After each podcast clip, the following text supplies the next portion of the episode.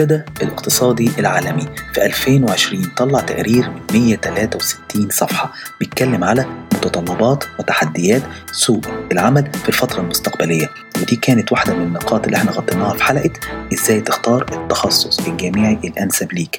لو عاوز نسخة من التقرير ممكن تبعت لي رسالة على الإنستجرام مودلاور com مودلاور C O M أو ابعت لي إيميل على coach at modelower.com النهاردة هنتكلم على التعليم بالخارج الحلم والهدف بكتير من الطلبة في فترة الثانوية العامة.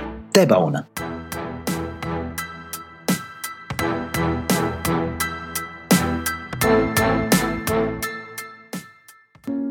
أهلا بيكم في حلقة جديدة من ليه وإزاي؟ معاكم محمد دلار. حلقة النهاردة عن التعليم بالخارج وده هدف وحلم لكتير من الشباب في فترة المراهقة وتحديدا في الثانوية العامة. هنديكوا إيه؟ خمس خطوات. لو اتبعتها هترسم خطة سليمة محكمة لاختيار البلد الجامعة والتخصص. فيما يخص التعليم بالخارج. بس قبل ما نبتدي عايز أسألك سؤال مهم. إيه هو السبب الحقيقي لأنك أنت فكرت أو عندك رغبة في السفر وإنك تتعلم بره إيه هو السبب؟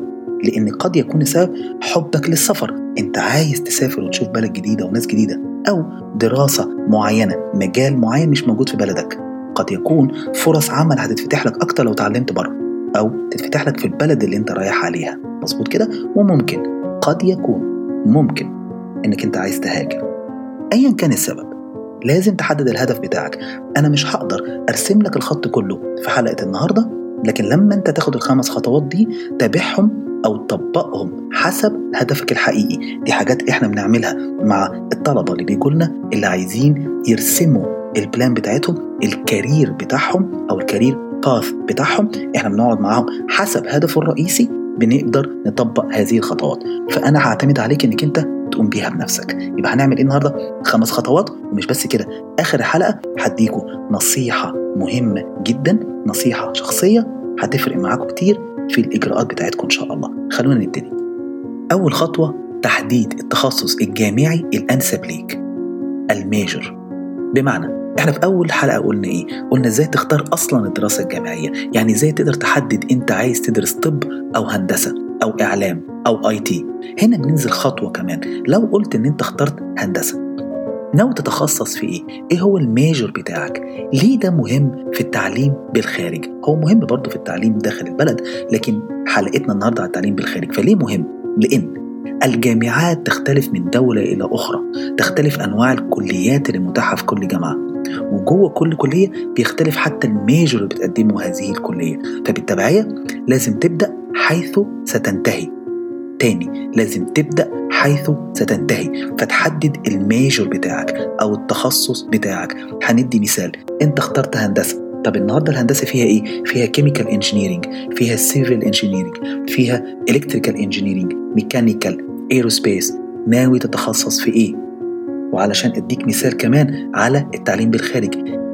التخصصات بتفرق من كلية لكلية حسب جودة هذه الكلية حسب ترتيب هذه الكلية. فمثلا لو أنت هتختار civil engineering وعايز تدرس في أمريكا تلاقي إن من ال top universities هناك أو ال college هي University of Texas عندك University of Michigan طب لو هتروح mechanical عندك University of California عندك Georgia Institute of Technology فمن هنا ده مثال بسيط يوريك إن حسب ال major تقدر تختار الكلية والجامعة والبلد.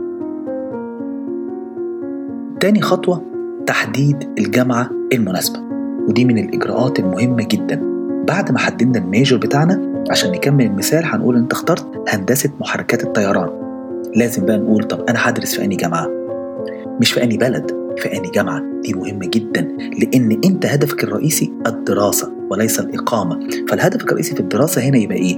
إيه هي الجامعة؟ إيه نوع الدراسة بتاعتها؟ ما مدى جودة الدراسة بتاعتها؟ واللي أنا عودتكم دايما على إن إحنا نعمل إجراءات عملية عشان نبعد عن الاختيار العاطفي. يعني إيه الاختيار العاطفي؟ هنا إن كل أصحابي راحوا البلد الفلانية فأنا لازم أروحها. أو كل قرايبي راحوا البلد دي.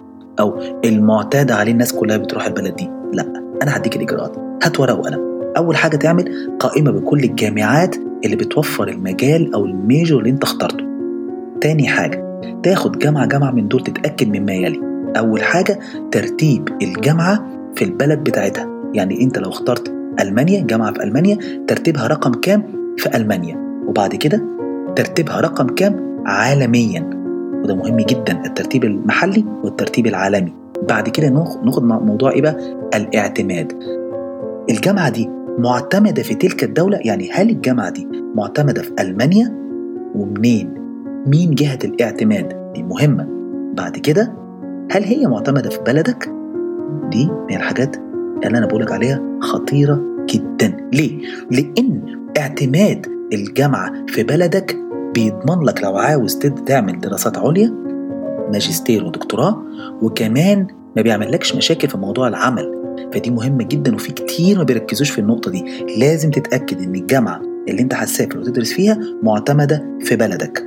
يبقى إحنا كده عملنا إيه؟ خدنا الترتيب بتاع الجامعة خدنا الاعتماد بتاع الجامعة. نروح على نقطة تانية. شروط القبول ومتطلبات السفر. شروط القبول ومتطلبات السفر.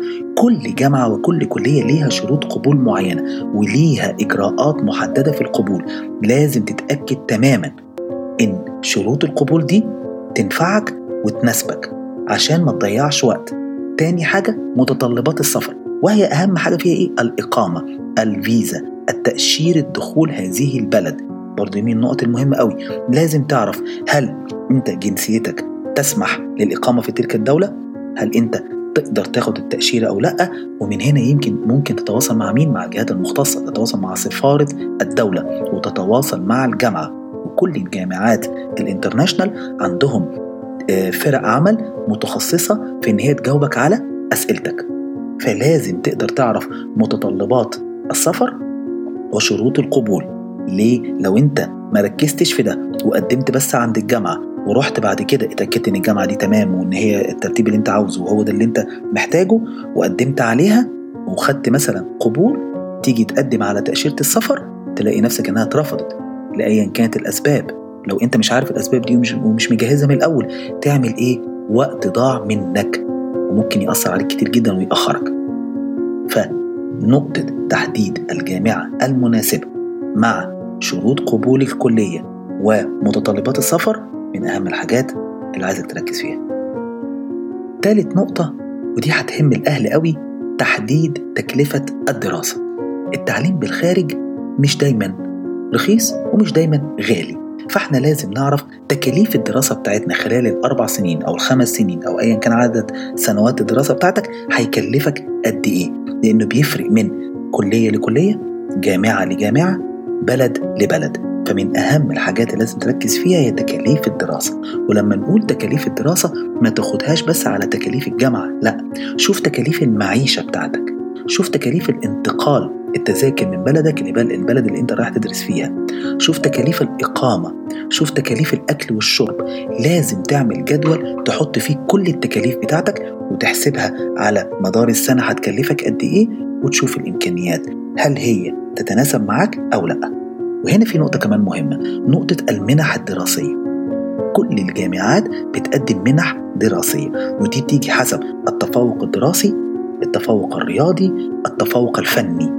فبرضه من الحاجات اللي هتلاقيها على مواقع الجامعات هي المنح الدراسية. مش بس الجامعة في بتكون منح دراسية ليها علاقة بالتعاون ما بين الدول. فبرضه لازم تشوف هل دولتك فيها تعاون مع تلك الدولة فيما يخص المنح الدراسية ولا لأ؟ يبقى تالت نقطة كانت إيه؟ تكاليف الدراسة التكاليف الكاملة للدراسة مع المنح الدراسية لتقليل تلك التكاليف. رابع نقطة لغة البلد والدراسة. لغة البلد من أهم التحديات اللي بتواجه الشباب اللي عندهم الرغبة في السفر والتعلم بالخارج. ففي بعض الدول ما عندهاش أو عند شعوبها التعامل بلغات أخرى متمسكين بلغتهم. الأسباب يطول شرحها بس في الآخر يعني هو متمسك باللغة بتاعته. وفي بعض الدول لأ عندهم تنوع في اللغات بيقدر يتعامل معاك بلغات أخرى زي مثلا اللغة الإنجليزية. فمن أهم الحاجات لازم تعرف هل البلد اللي أنت ناوي تروح عليها عندهم تنوع في اللغات؟ وتقبل للتعامل باللغات الأخرى أو لأ. لأن لو لأ هتواجه صعوبة جدا في التعامل إلى أن تتعلم لغة البلد اللي أنت ناوي تروح لها. طيب لغة الدراسة. في بعض الجامعات بتركز البرامج بتاعتها بلغة البلد. يعني مثلا تلاقي الجامعة في ألمانيا بتركز بس على اللغة الألمانية. ما عندهمش برامج باللغة الإنجليزية. ولو البرنامج باللغة الإنجليزية ما بيكونش في نفس قوة الترتيب المحلي والعالمي لهذا البرنامج زي لغة الأم. فدي من ضمن التحديات. شوف هل أنت تتمتع بلغة البلد أو لأ؟ ده رقم واحد. ولو لأ هل عندك القابلية لتعلم لغة جديدة أو لأ؟ ولو عندك القابلية هتتعلمها في قد إيه؟ لأن ده هيساعدك كتير جدا في اتخاذ القرار. ولو البرنامج باللغة غير لغة البلد زي مثلا اللغة الإنجليزية تشوف هذا البرنامج وتشوف ترتيبه وتشوف قوته وتشوف اعتماده. دي أهم نقطة بترجعنا برضو للنقاط اللي إحنا اتكلمنا فيها قبل كده. خامس نقطة التنوع الثقافي. تنوع الشعب ثقافيا. في دول بتكون ملتزمة ومحددة ومتماسكة بالثقافة بتاعتها وبس وما عندهمش القدرة على التعامل مع الجنسيات الأخرى أو عندهم القدرة لكن مش بنفس سهولة دول أخرى. فمن دولة للتانية بتفرق جدا عملية التعامل وتقبل الطلبة اللي جايين من دول أخرى.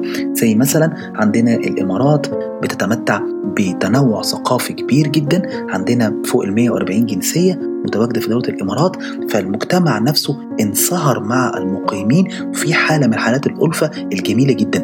لما أنت توصل على دولة الإمارات تلاقي أن أنت لا تتعايش في الغربة لا تشعر بالغربة ولا تشعر بالصدمة الثقافية مع المحيطين بيك. في ألمانيا في أمريكا في بعض الدول والمدن الأخرى اللي مش على نفس الدرجة دي من التنوع الثقافي. وبالتبعية علشان أنت مش بس بتدرس أنت رايح تعيش رايح تتعامل مع ناس لمدة أربع سنوات. فلازم تتأكد إن الشعب اللي أنت رايح له يتمتع بالتنوع الثقافي يتمتع بالتسامح الثقافي يتمتع بقبول الآخر. لا يتمتع بالعنصرية أو التمسك أو التزمت ودي من أهم النقط اللي عايزك دايما تركز فيها وانت بتختار أي بلد إن شاء الله ناوي تسافر وتدرس فيها. وبكده نكون غطينا خمس خطوات لو اتبعتها هتقدر تختار أنسب برنامج ليك في التعليم بالخارج. لكن قبل ما ننهي عايز أقولك على ملحوظة ونصيحة مهمة جدا. ما تقدمش ما تقدمش على جامعة واحدة وبلد واحدة لأن ده بيحطك في خطر لو لم يتم القبول لأي سبب من الأسباب من الجامعة أو من التأشيرة بتكون ضيعت من عمرك تقريبا أربع شهور أو خمس شهور في إجراءات وتبدأ تاني. ودي الخلطة أو الخطأ اللي أنا وقعت فيه لما كنت بقدم مع ابني. قدمنا على جامعة واحدة وحصلت مشاكل معانا بدأنا من الصفر. فعشان كده عايزك تتجنب الموضوع ده. إزاي؟ قدم على كذا جامعة في كذا بلد خد القبول منهم قدم على التأشيرة ولما تقبل من كذا جامعة أنت اوريدي عامل حسب النقط اللي إحنا قلناها أنت عامل الترتيب بتاعك تتوكل على الله ساعتها وتسافر وتكون مرتاح وكده تتجنب ضياع الوقت والبداية تاني من الصفر وبالتوفيق للجميع وإن شاء الله توصلوا اللي أنتوا عاوزينه وتسافروا البلد اللي أنتوا عاوزينها وتتعلموا التعليم اللي تطمحوا ليه. ولو في أي استفسار وأي سؤال ابعت لي الرسالة على حسابي في الإنستجرام مو com مو دلاور C O M هتلاقي الاسم مكتوب على صورة ال profile بتاعت الحلقة بتاعت النهاردة. ابعت لي أي سؤال وأنا جاهز إن أنا أساعدكم وأجاوبكم عليها إن شاء الله. وبكده تابعونا في الحلقات الجاية وخلونا مكملين الحكاية.